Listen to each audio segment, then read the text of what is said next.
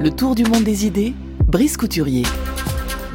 Bonjour Brice. Bonjour Florian. Alors on a parlé des États-Unis, du Moyen-Orient, mais là vous c'est les États-Unis et plutôt la Chine. Les États-Unis qui ont cru pouvoir influencer la politique chinoise avant Nixon, politique du gros bâton à partir de la visite à Pékin en 1972, politique de la carotte avec dans les deux cas un même résultat, nul.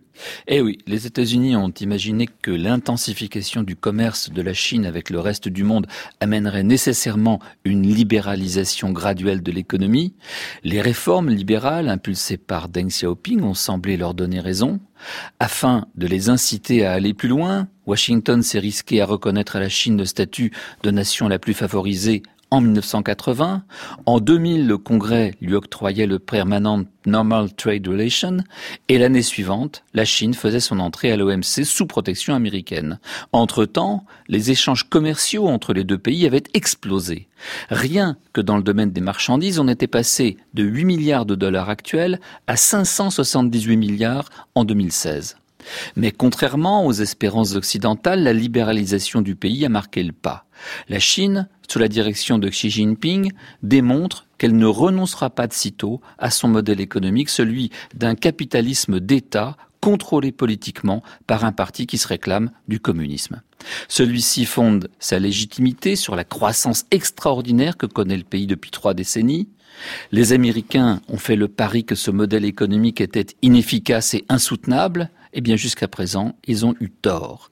La direction communiste ne cache nullement ses intentions. Elle entend promouvoir des champions nationaux dans des domaines stratégiques comme l'aérospatiale, les biomédecines, la robotique.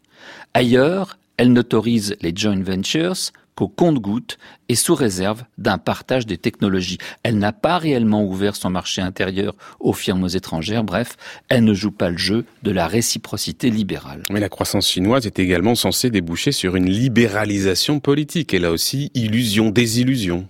Eh oui, la puissante classe moyenne qui a émergé en Chine à la faveur de la croissance allait, jugeait-on à Washington, exiger des droits. Aucune nation sur Terre n'a trouvé le moyen d'importer des marchandises et des services du monde entier en arrêtant les idées à sa frontière, avait estimé George Bush.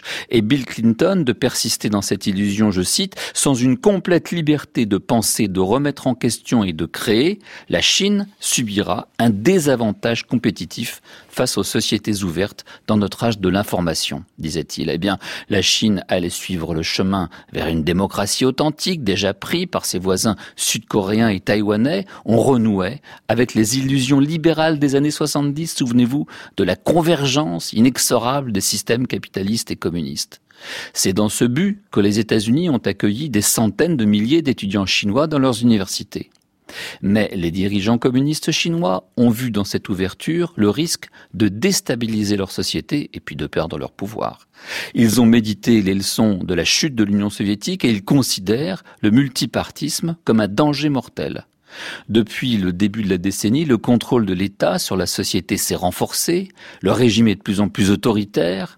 En 2013, un mémo interne au parti, connu sous le titre de « Document numéro 9 », mettait en garde les adhérents du parti contre la démocratie constitutionnelle à l'occidentale et les valeurs universelles, véritable cheval de Troie américain destiné à affaiblir la Chine. La Chine de Xi Jinping ressemble de plus en plus à celle de Mao, de moins en moins à celle de Deng. La répression s'abat sur les journalistes, les universitaires, sur les militants des droits de l'homme ou de l'environnement. La convergence avec nos démocraties libérales n'est pas pour demain. Plus grave, poursuivent Campbell et Ratner dans Foreign Affairs, les nouvelles technologies dans lesquelles les Occidentaux ont voulu voir l'instrument d'une inexorable libéralisation du régime permettent tout au contraire à l'État chinois de resserrer les mailles du filet tendu sur la population tout entière. La surveillance est totale, l'Internet chinois se développe, on le sait, en vase clos, derrière une grande muraille, il est l'objet d'une censure vigilante, un système de reconnaissance faciale est en train de renvoyer la Stasi d'autrefois au rang d'enfant de cœur de l'espionnage permanent d'une population. L'intelligence artificielle permet la mise en place d'un système de crédit social digne du 1984 d'Orwell. Sur le plan diplomatique, les Américains se sont imaginés pouvoir dissuader les Chinois de rivaliser avec eux. Plusieurs administrations ont raisonné sur le précédent de la course aux armements de Reagan dans les années 80.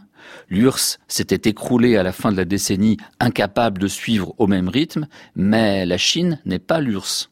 Durant la période de montée en puissance, les dirigeants chinois avaient assuré que leur pays n'avait aucune ambition hégémonique, mais de plus en plus, à présent, ils font savoir qu'ils ne supportent plus la présence d'alliés de Washington dans ce qu'ils estiment être leur zone d'influence, d'où une alternance de menaces militaires et de diplomatie destinée à enfoncer des coins entre les États-Unis et leurs vieux alliés, notamment taïwanais et coréens.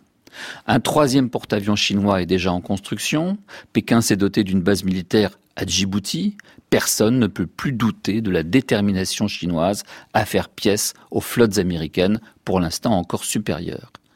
Plutôt que de chercher à exercer une influence sur la Chine, les Américains devraient se demander pourquoi ils se sont tant trompés sur ce pays.